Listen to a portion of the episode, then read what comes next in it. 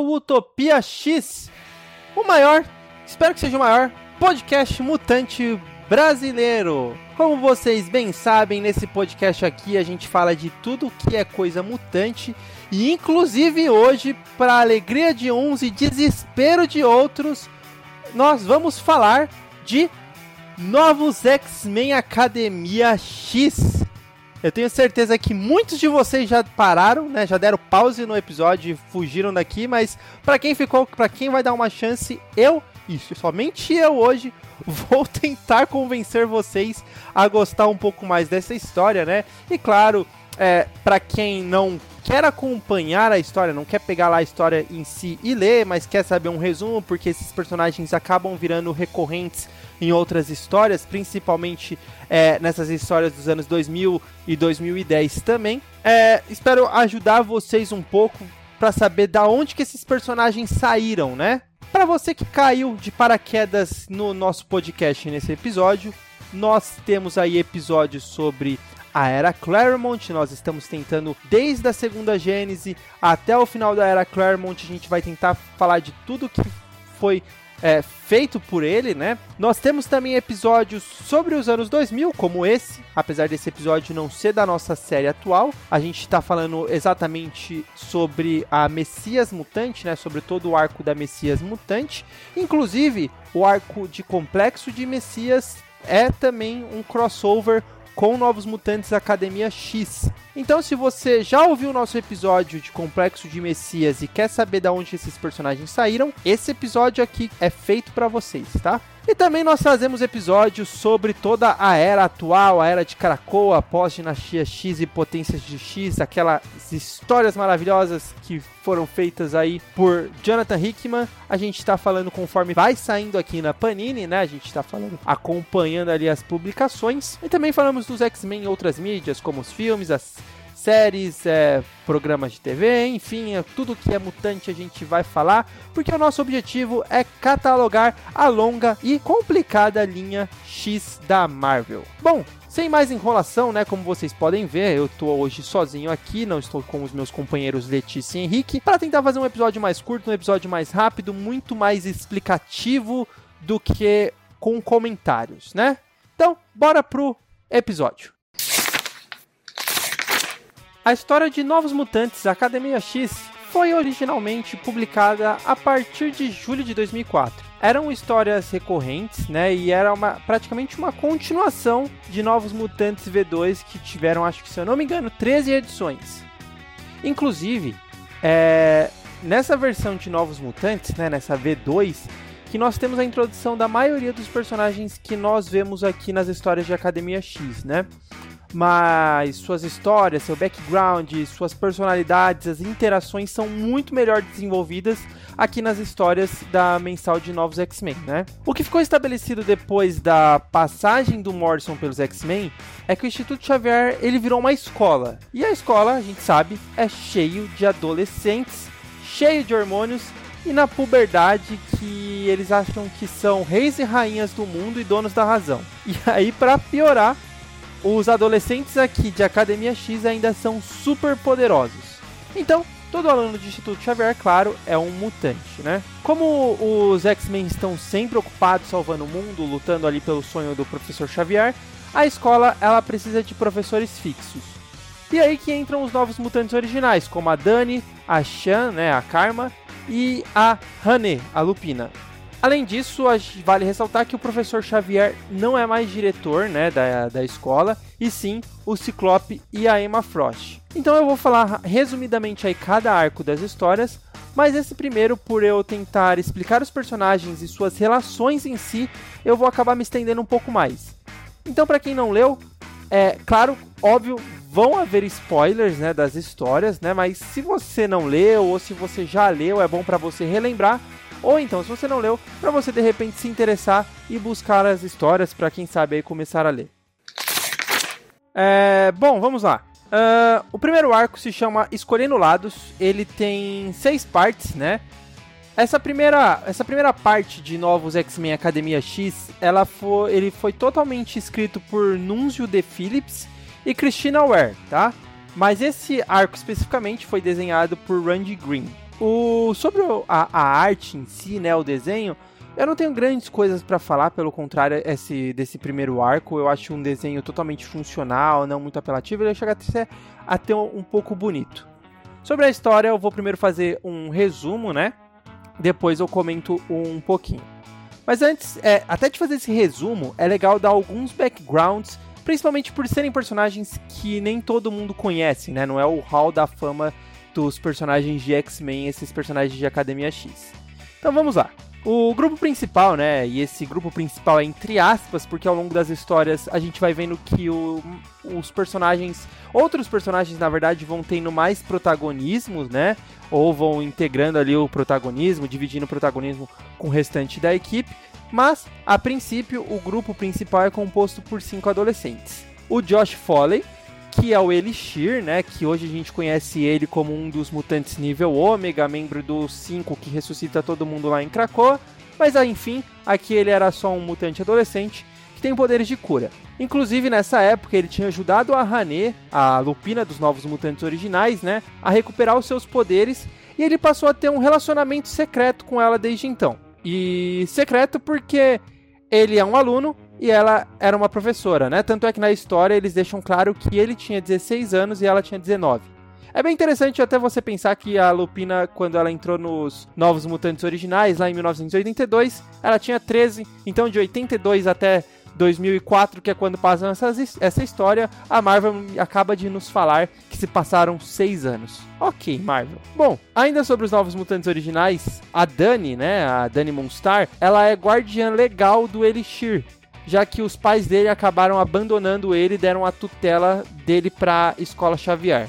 Mas aí a Dani acabou meio que se empatizando com o Elixir e o adotou, né? Ela meio que virou a guardiã legal dele. Ainda temos o David Allen, que é o prodígio, né? É, para quem tá acompanhando as histórias mais atuais, é o prodígio que fazia parte do X Factor da Leah Williams. E aqui os seus poderes, é, nessa época, né, eles são explicados como uma absorção de conhecimento através de telepatia, só que por um período temporário. Ou seja, a partir do momento que ele está próximo da pessoa, ele tem total, o total conhecimento do que essa pessoa tem. Se ele se afasta, ele perde esse conhecimento que foi adquirido. Também temos a Laurie Collins, que é a feromona, né? O poder dela é conseguir controlar né, as emoções das pessoas e é interessante notar que ela tem uma queda muito grande pelo Elixir. Temos também a Noriko Ashida, a Faísca, que é a novata do grupo, e ela lança descargas elétricas através do seu braço, né? Porém, é, um ponto interessante é que ela não consegue controlar essas descargas elétricas, né? Que podem servir tanto para atacar um, um oponente, como também como uma super velocidade. E aí ela usa um braço mecânico que foi feito pelo Ford para conseguir controlar um pouco mais essas descargas elétricas, né? Bem parecido com o sistema de óculos que o Ciclope usa. Os quartos rubi é, impede que o raio saia, a, a manopla da, da faísca impede que essas rajadas elétricas saiam, tá? E temos também a Sofia Manteiga, que tem o poder de voar e controlar ventos, né? É, ela é a melhor amiga da, da Lori, mas a princípio não temos grande é, conhecimento aqui, background da, da Sofia. Bom, esse grupo, né, eles se chamam de Novos Mutantes, claro que muito, pra, muito em referência aos Novos Mutantes originais, e tem como monitor a Dani Monstar. Acontece que toda boa trama de escola também tem um grupo rival, que é aquela rivalidade sadia da época da escola, né, daqueles da, da, daquele seu rival que vivia te colocando na, na lata de lixo, enfim. Isso acontece com qualquer adolescente. Esse grupo rival, ele tem como monitor a Emma Frost, e claro que a Emma Frost como monitora vai colocar o nome do grupo de satânicos, né? Já que a Dani é os novos mutantes, tem que ter os satânicos, e a Marvel sempre ficando ali na mesmice e não conseguindo evoluir, usando de artifícios pra gente ter a, a, a empatia a empatia da nostalgia ali pra gente já conseguir associar rápido ali as coisas, né? Bom, esse grupo dos satânicos ele é composto por Julian Keller, que tem o codinome de, de, codinome de satânico, e os poderes dele são telecinéticos, que é uma telecinética até bem forte para um adolescente, né? E vale notar que ele odeia o Elixir e ele tem um crush na Sofia, que é a menina que controla os ventos dos novos mutantes. Temos também o Santo Vacarro, que é o pedreira, que é um coisa cinza, mas com a diferença que ele pode arremessar seus membros, né? É bem bizarro. E vale notar que o pedreira nessa época ele tinha uma aparência muito parecida com o do Coisa mesmo, aquela aparência depois ele ficou mais é, formato de pedra mesmo, ele vai adquirir ao longo das histórias aqui dos do de Academia X, tá? Mas a princípio ele tinha uma aparência bem parecida com do Coisa. Nós temos também a Cecily Kincaid, que é a Mercury, que tem a pele de mercúrio, né, e pode esticar seus membros. O Brian Cruz, que é o pique, né? O mais legal é que o poder dele é colocar um pique nas pessoas e todo mundo passa a fugir da, da, dessa pessoa. Esse é o poder do Brian. Ok. Nós temos também a Soraya Kadir, que é a pó, né? Que pode se transformar em areia, podendo voar ou entrar em lugares que o seu corpo não iria passar. Mas uma coisa interessante da Soraya é que ela é afegã, né? Ela nasceu no Afeganistão e a sua religião ela é muçulmana, então ela fica o tempo inteiro de burca e ela não gosta de mostrar o seu corpo, né? Nenhuma parte do seu corpo onde tem meninos, de acordo com a sua religião e sua cultura. Ela divide um quarto com a Faísca, que já é uma, ela já é mais descolada, né? A Faísca, né? que a, a menina que tem os poderes elétricos da manopla, né? Ela tem o cabelo azul, é totalmente descolada, então é bem legal ver a interação das duas. E temos também o Jago Tirai, que é o Ícaro. Ele tem as asas igual do anjo, só que ela é vermelha e ele é irmão do Sam e da, da Paige, né? O Sam que é o míssil dos Novos Mutantes originais, então ele também é um irmão do, do Sam. Sam tem uma porrada de irmãos e é legal notar que toda a família dele é, são mutantes, né? Na, na puberdade acaba adquirindo poderes. Bom, a gente vai começar o primeiro arco. Nele vemos que Ciclope decidiu que os alunos mais velhos fossem divididos em esquadrões ou grupos, né, de seis e se enfrentassem em competições para treinar os seus poderes, né? Isso mostra até que desde dessa época já o nosso caolho preferido já tinha em mente que os mutantes precisam ser treinados para defenderem é, das ameaças que o mundo vai impor a eles. Então ele já tinha essa mentalidade que mesmo jovens eles precisavam treinar os seus poderes não para serem heróis, mas para se defenderem mesmo, né? Então o Jason Aaron não tirou essa informação do nada lá em, na, na época do cisma que se passa posterior a isso, né? Mas ok, vamos voltar aqui. Os novos mutantes da Dani têm uma rivalidade com os satânicos da Emma, né? E as duas também têm uma rivalidade entre si. Coisas do passado que a Dani nunca vai esquecer da época que ela era dos Novos Mutantes e a Emma Frost era do Clube do Inferno e vivia atazanando os Novos Mutantes originais. Acontece que os Novos Mutantes eles precisam de um último membro, já que são só cinco, né? E os esquadrões são divididos em seis. E aí que a Emma e a Dani vão atrás de Kevin, o decompositor. O seu poder mutante é decompor qualquer criatura viva ao menor toque. É tipo a vampira, porém 10 vezes piorado, já que ele derrete qualquer coisa que ele toca. Ele já frequentou a escola é, Xavier durante um tempo, só que ele fugiu da escola porque durante uma excursão ele acabou surtando e atacou seus amigos. E a Dani, né, pra salvar o, a, as crianças, ela acaba mostrando o maior medo do Kevin, né? Ela usa os seus poderes de mostrar o maior medo do Kevin para tentar é, afastar ele da, das pessoas, né?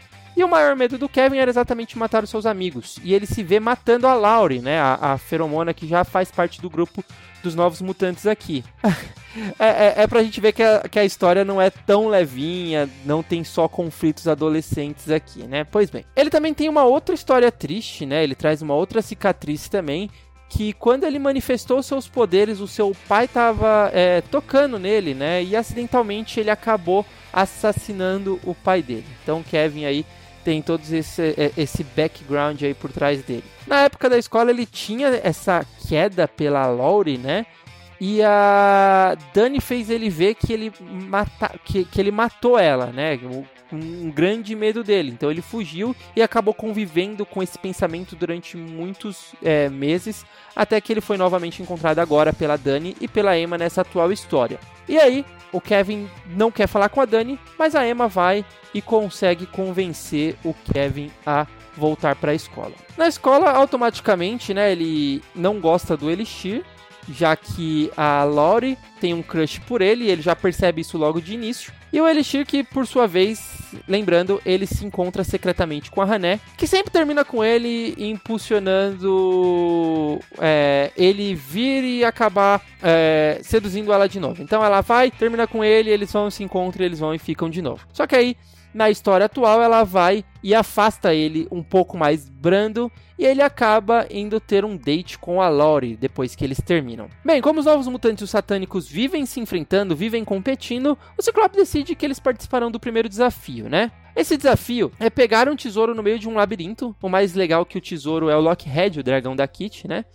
Mas tudo bem. E os satânicos saem vencedores, né, da, desse desafio e os novos mutantes saem arrasados. Em parte porque o comando dos novos mutantes seria do David, né, que era o membro mais inteligente. O David, que é o prodígio, é o membro mais inteligente. Só que ele acaba não aceitando o comando do esquadrão. Isso acaba caindo para Sofia, que não esperava, é, e ela acabou não conseguindo liderar, né? Os próprios membros não tinham tanta confiança na Sofia, eles acabaram perdendo para os satânicos na competiçãozinha aqui. Mais tarde, enquanto eles estão remoendo aí o seu a, a, sua derrota, o, um agente do FBI chega na escola com uma ordem de prisão para Kevin pelo assassinato do próprio pai. Enquanto Ciclope, Emma e a Dani tentam livrar o garoto judicialmente, a fofoca se espalha e os alunos passam a temer e comentar pelas costas de Kevin. Nisso, Julian, o satânico, dá um baita discurso de como todo mundo enfrentou dificuldades ao lidar com o nascimento de seus poderes, que na verdade eles deveriam ter orgulho de serem mutantes e deveriam sim se apoiar e apoiar um colega. Esse discurso acaba deixando ele mais próximo de Sofia, da qual ele vivia dando em cima mas sempre rejeitava ele, né? O, o, Julian, ele é aquele personagem que ele é tipo o, o cara descolado da escola, que perto dos outros ele precisa se mostrar, então ele tenta diminuir as pessoas que estão próximas com ele, exceto seus amigos. E isso sempre acabava afastando a Sofia dele. Mas aqui ele mostra que ele é mais do que é, esse playboyzinho chato. Mas tudo bem, continuando. É, é, é, legal que eu tô comentando sobre os relacionamentos, porque é uma história adolescente, né? Então é muito baseada nos relacionamentos. Não é uma história de super-heróis, eles não estão o tempo inteiro salvando o mundo. Não, é uma história bem mais pé no chão, é uma história muito mais é, envolvida ali naquele mundinho da escola do, dos novos X-Men, né? Que eram assim chamados. Mas para ser sincero, eu não acho esse tipo de história cansativa. Acho que é, aqui os relacionamentos dos personagens são bem desenvolvidos, tanto os amorosos quanto os de amizade, né? Por exemplo, o Kevin passa até ficar mais próximo do satânico agora pelo fato do que ele falou e defendeu ele perante a escola inteira. E também porque a Mercury, né, membro dos satânicos, é, pode tocar nele, já que a pele dela é feita de mercúrio, né? E não um, um material orgânico.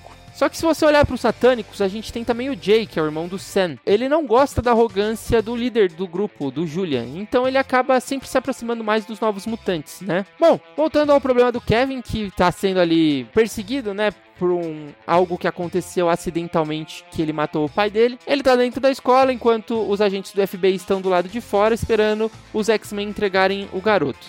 E aí os novos mutantes têm uma ideia de tentar tirar ele escondido da escola, só que eles são é, pegos pelo FBI. E aí, por ele tentar fugir, o Kevin acaba preso, né? O agente que, do, do FBI que tava indo só, é, prender o Kevin, ele meio que tá tentando ser legal, o amigão. Então ele pede pro Kevin confiar nele, né? E tal, que vai dar tudo certo, que eles vão tentar ir para julgamento, mas ele vai tentar depor a favor do Kevin, que ele entende que foi acidental, né? E aí no meio do caminho, né, que o tá levando o Kevin para prisão, eles estão meio que esperando num terminal rodoviário ou algo parecido com isso. E aí os satânicos decidem que eles vão livrar o Kevin da polícia e vão até o local. Porém, na hora que eles chamam o Jay, o Jay avisa que não vai é, ir contra o FBI. E aí os satânicos decidem chamar a Sofia dos Novos Mutantes. Ela já aceita, né? Ela quer meio que mostrar serviço como líder da equipe e aí ela acaba topando também, né? Também pra, ser próxima do Julian, ela acaba topando essa empreitada. O, o Jay, então, conta para os outros novos mutantes sobre o que os satânicos estão aprontando, né? Que decidem que eles vão impedir os satânicos de se, de se envolverem com, com o FBI, né? Poderia ficar pior para todo mundo, inclusive para o Kevin. Como eles estão sem dois membros, né? A Sofia, que está com os satânicos, e o Kevin, que está sendo levado pela polícia, o Elixir chama a Hané pra ir junto, né? Só que ela se recusa. Então, do lado de fora do tribunal, começa, do tribunal não, aliás, do, do terminal, começa uma luta entre as duas equipes. O Kevin, que tinha ido ao banheiro, ele consegue ver e percebe que os satânicos estão lutando para ajudá-lo, enquanto os novos mutantes, na cabeça dele, estão é, levando ele, é, impedindo que ele seja resgatado, né? No meio da luta, chega o Ciclope, a Dania, a Emma e a Hané, que entregou as duas equipes, né? E a luta é interrompida com várias promessas de castigo e detenções. O Kevin é levado para julgamento, claro que ele é inocentado, e ele volta para a escola. E aí ele decide que ele pede uma troca, né? Ele vai para os satânicos, enquanto o Jay, o Ícaro, prefere ficar com os novos mutantes. Como eu disse, esse primeiro arco eu queria dar um pouco mais é, de ênfase aí para apresentar mais os personagens, é, mostrar um pouco mais da interação deles. Mesmo assim, eu ainda não falei de todos. Eu quase não falei do Prodígio, nem da Faísca do, dos Novos Mutantes, né? E nem dos outros membros dos Satânicos em, em, em si. Mas como primeiro arco, eu acho ele até que bom. De verdade, porque primeiro, esse título ele recebeu muito hate. Eu, na minha opinião, acho que por três motivos. O primeiro eu acho que é pela dificuldade das pessoas de lerem histórias de equipes jovens, né? Entenderem que suas missões, seus plots, seus arcos são uma coisa muito mais pé no chão. Ela não, eles não vão salvar o mundo, não. Eles vão ter a, as interações ali, vai ter um. A, a, história em si, ela vai ter um porquê dela tá acontecendo esse porquê vai ser resolvido rápido, tá? Claro que eu respeito quem não gosta disso, mas eu acho que esse foi o grande hate que, a, que essa história sofreu. Mas além disso também, eu acho que os personagens também são desconhecidos, né? A gente já teve uma equipe de jovens X-Men, ainda não tinha equipe de jovens Vingadores. A geração X, né? Já tinha acabado, então sempre tem essa equipe de é, personagens jovens na Marvel, né? E geralmente são da linha X. Como teve os Novos Mutantes, depois teve a geração X e agora tá tendo aqui a Academia X.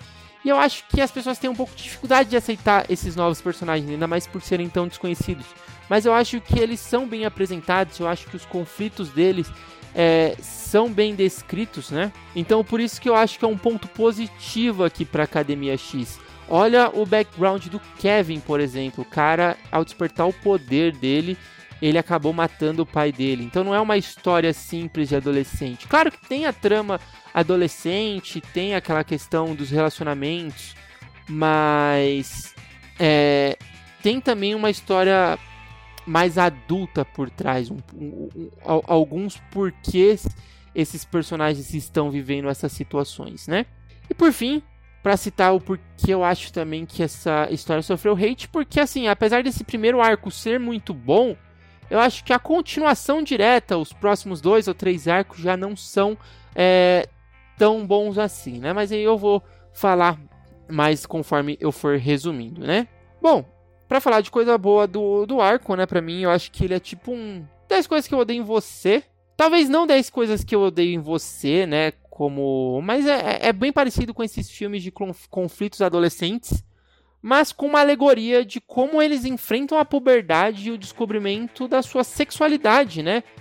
com o descobrimento dos seus poderes também, né? Como a primeira vez que esses poderes são despertados, pode deixar marcas e cicatrizes pro resto da vida que vai é, definir a personalidade dessas pessoas conforme o tempo vai passando, né? Então eu acho que é, essa história, por ser mais contemporânea a, comparado a Novos Mutantes, os Novos Mutantes originais e a Geração X, eu acho que ela soube desenvolver muito melhor a personalidade, o porquê da personalidade desses personagens, né?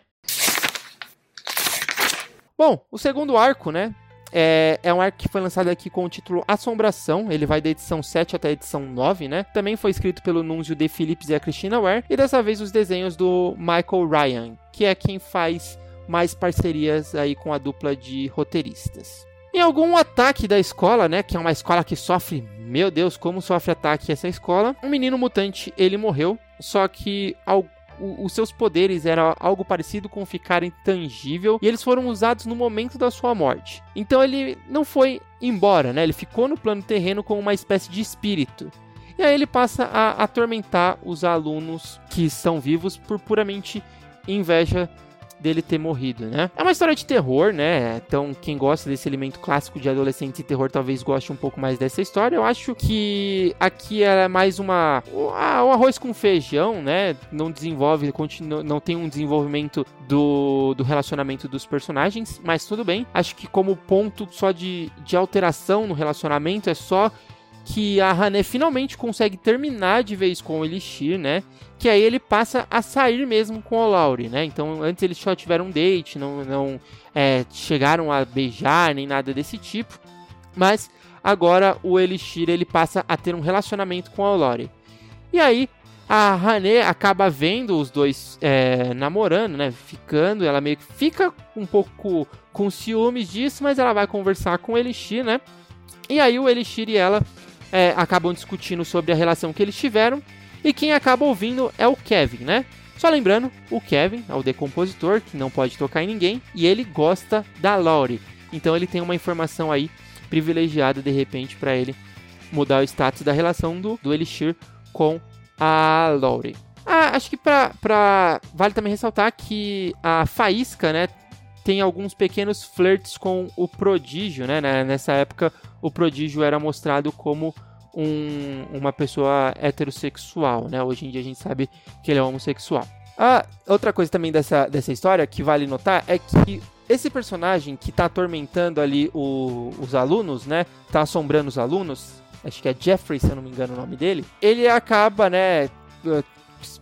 Os novos mutantes acabam convencendo ele a parar com isso e convencem ele também a entrar para a escola. Então ele, por mais que ele não vá mais é, envelhecer, ele vai amadurecer. Então ele passa a frequentar a escola como um aluno, né? Lá na parte infantil. A parte infantil, quem dá aula é a Chan e ele passa a frequentar. Só que existe uma informação que no dia M, quando todos os mutantes perderam seus poderes, ele perdeu seus poderes e por o que deixava vivo foi o fato dele ter usado o poder dele no momento em que ele ia morrer, e aí ele acaba morrendo real, né? Então é, é bem triste pensar aí na, nessa informação.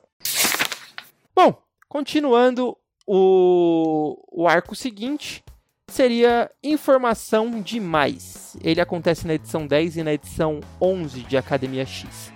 Também escritos por Nunzio De Phillips e Christina Ware e aqui os desenhos do Paco Medina. Essa história é um grande warif, né? O, os poderes do, do prodígio, né? Eles são conhecimento temporário de quem ele está perto. Mas existe uma trava dentro do cérebro dele, né? A Emma e a Dani descobrem isso o, o, olhando o cérebro dele, que existe uma trava que o próprio cérebro usa como mecanismo de defesa dele. E essa trava ela poderia ser removida. E aí ele pede para Emma e para Dani tirar essa trava dele. Só que ao invés de elas fazerem isso, elas na verdade, utilizando o poder conjunto delas, né, a Dani com o poder de mostrar medos da, das pessoas ou desejos, e a Emma com toda a sua telepatia poderosíssima, acabam fazendo ele ter uma viagem meio maluca, né? Um sonho. Que aí ele descobre que se ele tirasse essa trava, né, ele poderia ter conhecimento absoluto de qualquer pessoa que ele encontrasse. Então, se ele eh, cruzasse com o Fera, ele ia absorver todo o conhecimento do Fera. E aí ele faz uma lista: Fera, Reed Richards, Tony Stark, Steve Jobs, Kyle Lewis e todas essas pessoas super inteligentes, só, só para passar perto deles e absorver todo o conhecimento dessa galera, né? E aí, basicamente, ele vira um grande maluco, né? Ele vira presidente dos Estados Unidos, descobre cura para todas as doenças, mas ele passa a matar os heróis que trabalham é, que, que não trabalham com ele. Então, ou seja, ou trabalha para mim ou você vai morrer. E aí ele passa a matar todos os X-Men, né? Então, se você é, dá uma olhada nessa, nessa história, um grande resumo do plot é: ou você é burro ou você é babaca.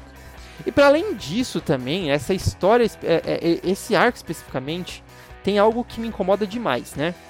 Eu sei que desenho é estilo, cada desenhista tem o seu. Eu não sei desenhar absolutamente nada, então eu não tenho propriedade nenhuma para falar. Mas a arte aqui do Paco Medina, ela me incomoda demais. Não sei se é, tem alguém que é fã do Paco Medina aqui ouvindo, mas é, eu particularmente não gosto do, do desenho dele, porque aqui ele está desenhando adolescentes. Só que os personagens eles parecem ter 40 anos de idade. Ele desenha os, todos os personagens com um queixo muito quadrado. O, o, nariz parece que todos eles saíram de uma harmonização facial mal feita. Então eu particularmente não sou muito fã dos desenhos deles. E eu lembro que quando eu li essa história quando eu era adolescente, cara, eu estranhei demais isso. Mas tudo bem. Bom, temos a história agora, né? O, o número 12, que se chama Expostos, né? Também desenhada, é, aliás, escrita por Nunzio De Phillips e Christina Ware, desenhada por Michael Ryan. Bom, vamos ao resumo. Aqui vemos que os novos mutantes eles conseguiram vencer um desafio da competição do Ciclope contra os Paragões da Hané. Puta nome ruim esse esquadrão da Hané. Paragões. Eu não sei. Eu não sei de onde ela tirou isso. Enfim, se vocês souberem aí, me mandem, me mandem aí uma um, no Twitter ou, ou, uma mensagem aí para nós, porque pelo amor de Deus, que que são paragões? Voltando, né? Os paragões são é, alguns personagens um pouco mais conhecidos nossos, né? A fada que é uma personagem que aparece muito mais depois disso. O Estopim, Lobinho, DJ Astral e uma mutante chamada Medium, que eu tenho quase certeza que ela perdeu os poderes no dia M.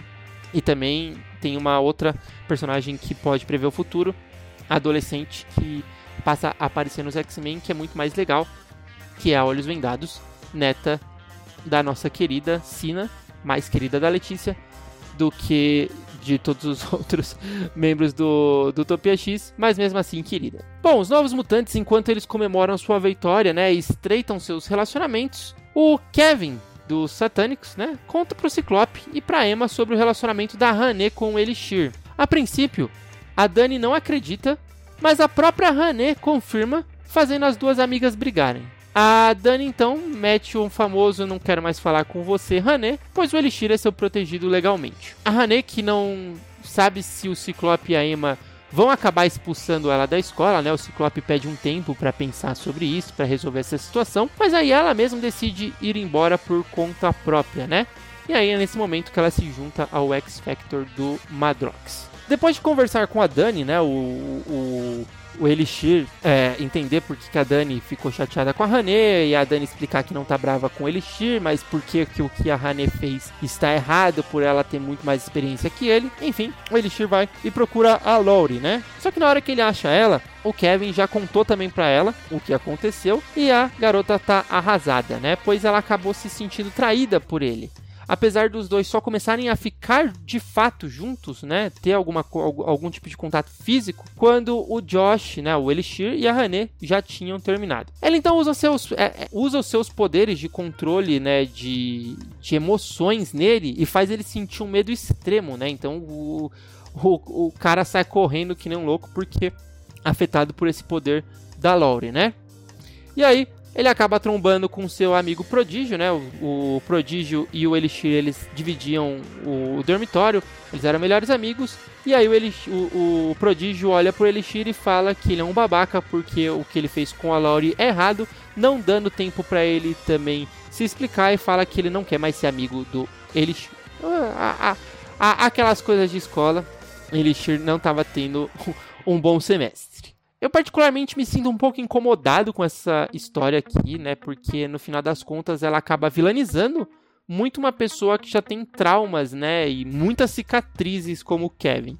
Em vez de buscarem é, uma forma de dele aceitar o que aconteceu, ele acaba usando de ciúmes e transformando a vida de todo mundo nessa, nessa situação. Infelizmente aconteceu, então a gente acaba, é, tanto a gente quanto os outros personagens acabam julgando o Kevin como um grande fofoqueiro no final das contas, né? E usando de artimanhas para tentar ganhar o coração de sua amada, a Laurie, apesar deles não poderem ter nenhum tipo de contato físico, né? Ah, essa história também vale mencionar que o Ciclope e a Emma, eles estão tentando contratar um psicólogo para a escola, né? E esse psicólogo é o pai da Lori, só que eles não sabem disso, né? E o pai da Lori já é mencionado anteriormente que ele, usa, ele tem os mesmos poderes da Lori, de controlar emoções. E ele usou esses poderes para controlar a mãe da Lori, fazendo com que ela se apaixonasse por ele. Enfim, A Laurie é fruto de um relacionamento que era uma farsa na, no final das contas, né? O cara era um grandíssimo de um estuprador que usou os poderes para fazer a mulher se apaixonar por ele, né? Então, é, um dos grandes medos da mãe da Laurie é ela usar os poderes dela para manipular as pessoas assim como ela foi manipulada. Claro que o Ciclope e a Emma estão tentando contratar esse psicólogo que é o pai da Laurie, mas eles não sabem que ele é o pai da Laurie, muito menos que esse cara usou os poderes dele para é, fazer isso com outro ser humano. Na edição 13, é, se chama Busque a Luz, né? Também escritas por Nunzio de Phillips e Christina Ware, e também desenhada por Michael Ryan. Uh, até que ainda não tinha comentado, mas um esquadrão da escola tinha como monitor o Estrela Polar, né? Ele era muito próximo do seu aluno Anole como mentor, né? Aqui é meio que um tain de uma história de uma da, da mensal do Wolverine, né? Eu acho que ele foi capturado pelo tentáculo nessa época, ele sofreu lavagem cerebral e atacou a mansão. Tudo isso acontece numa história do Wolverine, numa mensal do Wolverine. Acontece que no momento que ele atacou a mansão, um dos primeiros membros a combater o Wolverine era o seu antigo colega de equipe da Tropa Alpha, o Estrela Polar, né? Só que na luta, o Wolverine acabou assassinando o Estrela Polar. Lembrando, o Wolverine estava sendo controlado pelo tentáculo. E aí nessa história nós temos uma, é, essa pequena introdução e depois mostra como os alunos estão lidando com a perda de um professor, né? E um professor muito querido, líder de um esquadrão. Ah, acho que aqui, depois de algumas histórias um pouco mais mornas, o nível sobe de novo, né? Porque aí a gente dá para ver é, o relacionamento e o desenvolvimento das relações novamente, né? O aprofundamento e o quanto que é difícil para adolescentes mutantes, principalmente, é, lidarem com todas essas situações. Eles têm que lidar com os poderes, com os estresses da adolescência padrões, né, com relacionamentos, popularidade, amizades, tudo isso, e ao mesmo tempo lidar com a perda de uma pessoa querida, né? Lembrando que esses adolescentes eles vivem nessa escola, eles vivem é, no Instituto Xavier como se fosse um internato mesmo, né? Então eles moram ali. Então essas, esses os seus colegas eles acabam meio que virando sua família, né? Os professores acabam meio que virando mais do que professores, figuras paternas mesmo, né?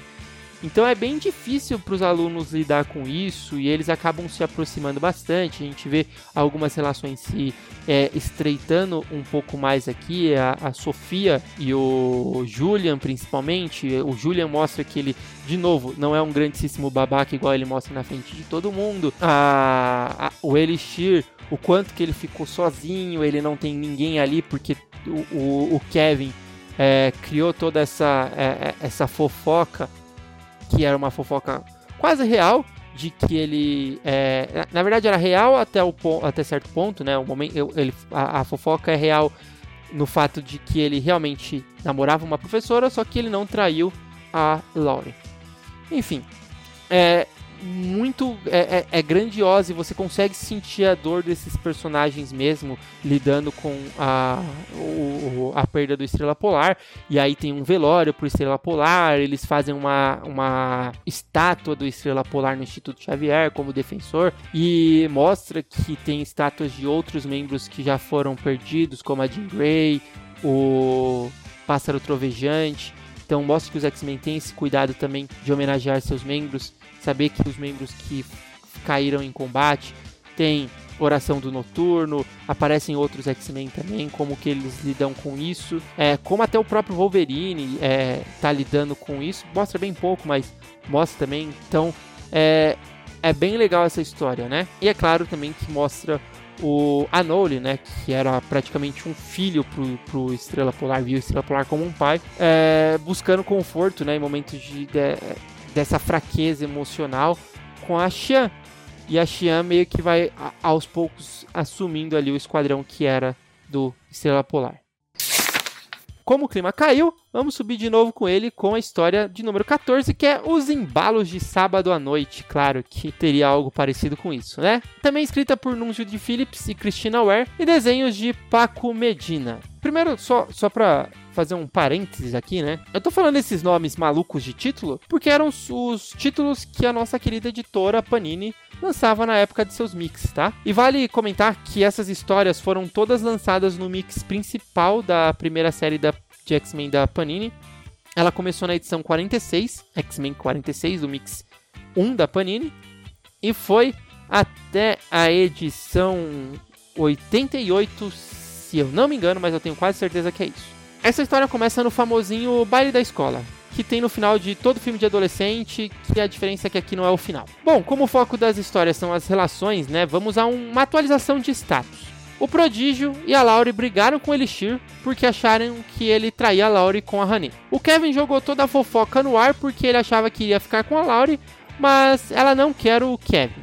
Até porque, infelizmente, os poderes dele né, impediriam qualquer tipo de contato físico. O Prodígio, lembrando, né, em seu sonho, lá que a, a, a Emma e a, e a Dani fizeram ele, ele ter, nesse sonho, ele casou, né? Ele viu o futuro dele se ele tivesse desbloqueado todos os poderes.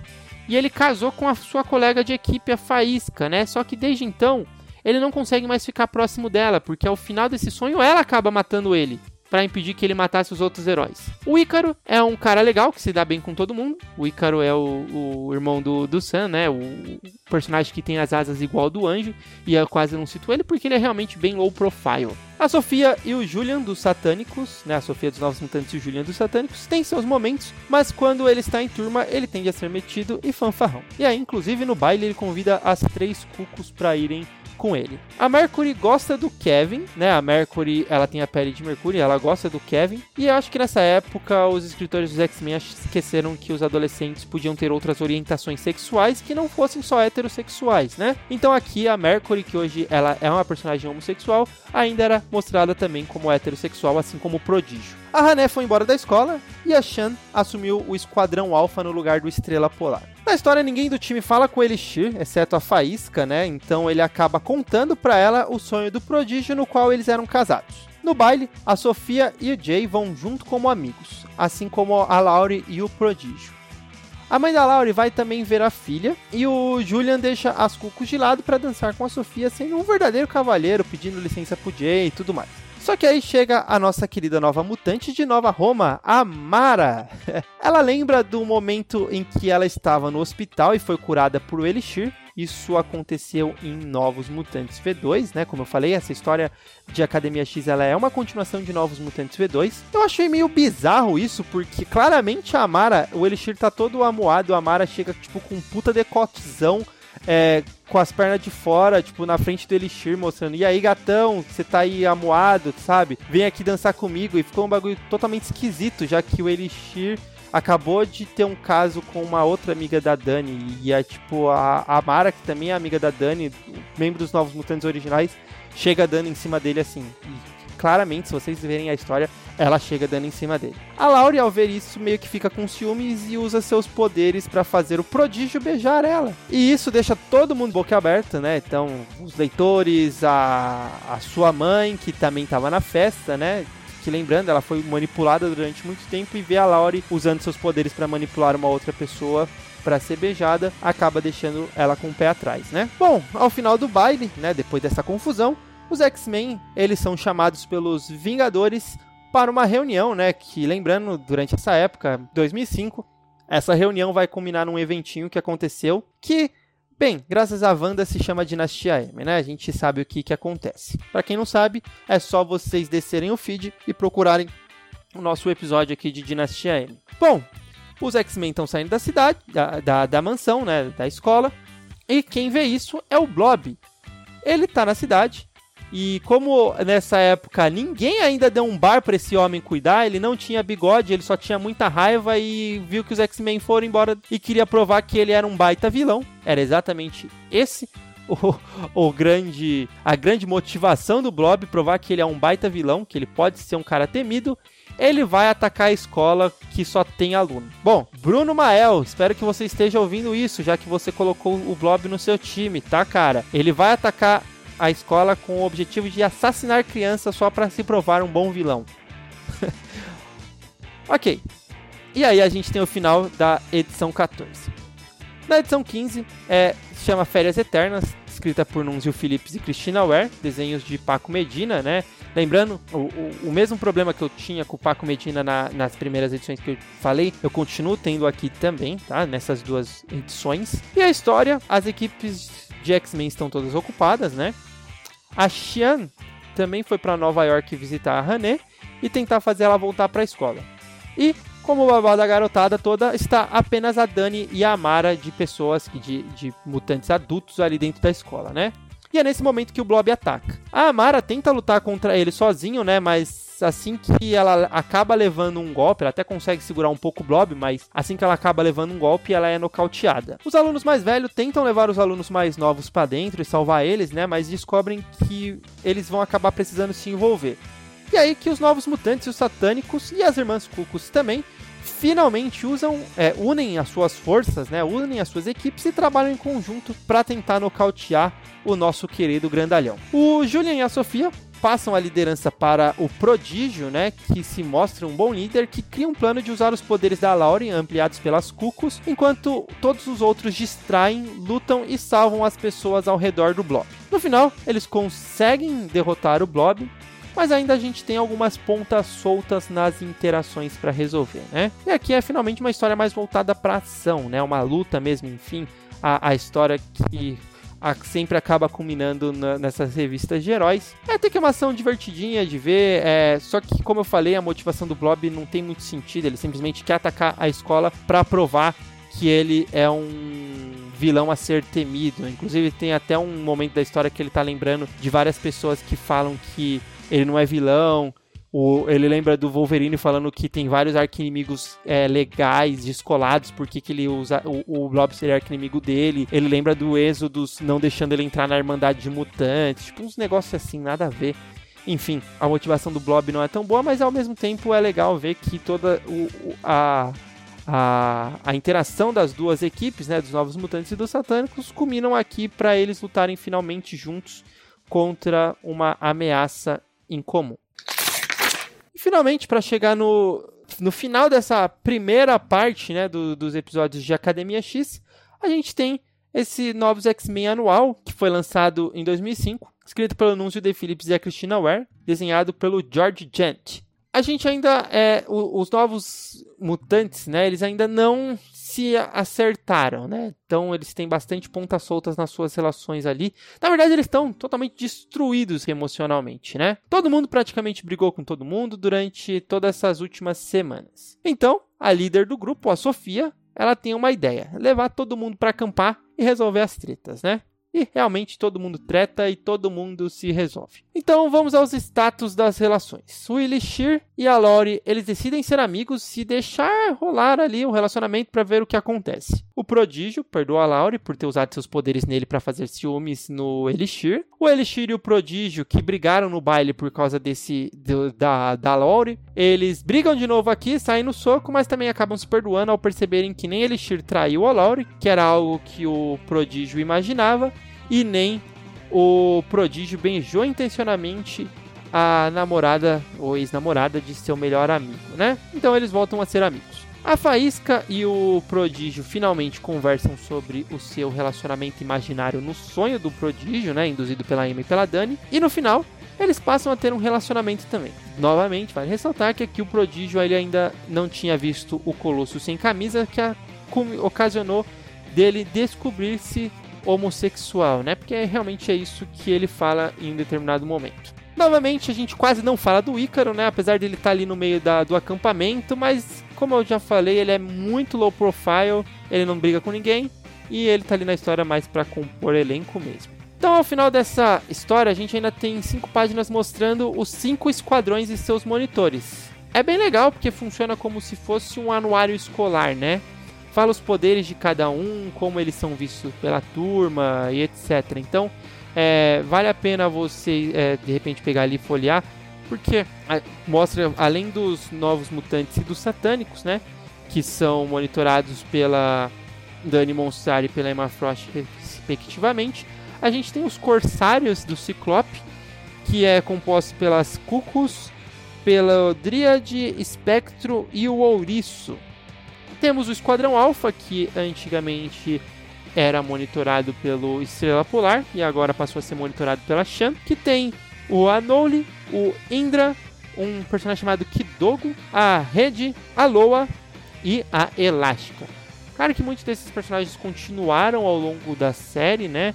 É, e outros é, perderam os poderes no dia M. Alguns, inclusive, é, vão morrer, né? Isso eu vou contar numa na Histórias Futuras de Academia X. E outros vão simplesmente deixar a escola. E por último, a gente tem os Paragões, que eram da Hané. Meu Deus, esse nome é muito ruim. Paragões. Enfim, os Paragões que eram da Hané e agora são monitorados pela Magma, né? Pela Amara. Os Paragões é o Estopim, a Astral, o Lobinho, a Fada, o DJ e essa personagem, a Medium. É legal notar que depois na história vai aparecer alguns outros é, personagens que também têm a mesma idade deles, né? Que são monitorados pelo Gambit, né? Isso a gente vê lá naquelas histórias malucas que a Mística tentava seduzir o Gambit, que ele tinha um esquadrãozinho lá.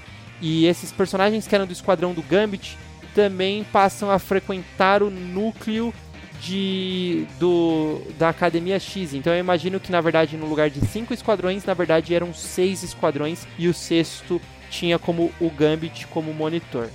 O que é maluquice o Gambit ser monitor de alguma coisa, mas tudo bem. Eu acho que é isso que tenho para falar nessa primeira parte de Academia X. Espero que vocês tenham gostado, que de repente desperte o interesse de ler a série. Se vocês quiserem que eu continue ela, por favor, comente. Eu posso fazer uma parte 2, né? Porque eu, eu, quis fazer essa parte 1 um com essas histórias aqui mais fechadas. É, primeiro que elas todas são escritas pela dupla Nunzio De Phillips e a Christina Ware, e também que as histórias seguintes elas passam a ter um teor muito mais, muito mais pesado, escritas pelo Craig Kyle e o Christian Yosh, né? E então é isso. Espero encontrar vocês novamente muito em breve. Espero que na próxima, no próximo episódio com os meus companheiros Letícia Henrique e convidados. E nos vemos novamente muito em breve num futuro esquecido ou um futuro próximo. Tchau!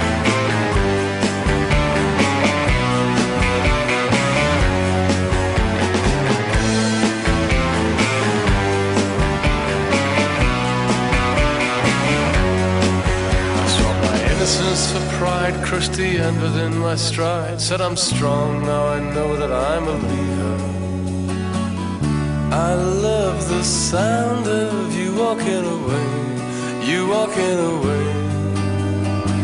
And the scar bleeds a blackened tear. Oh, and I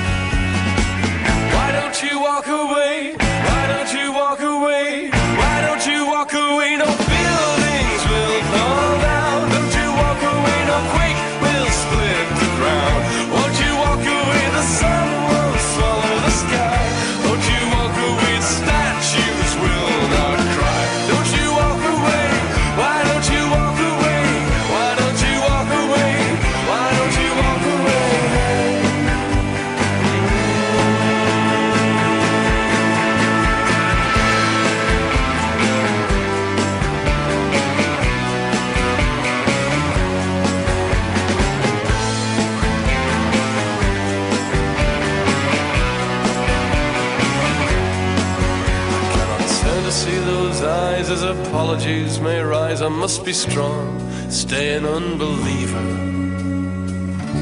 and love the sound of you walking away, you walking away. Mascara bleeds into my eye.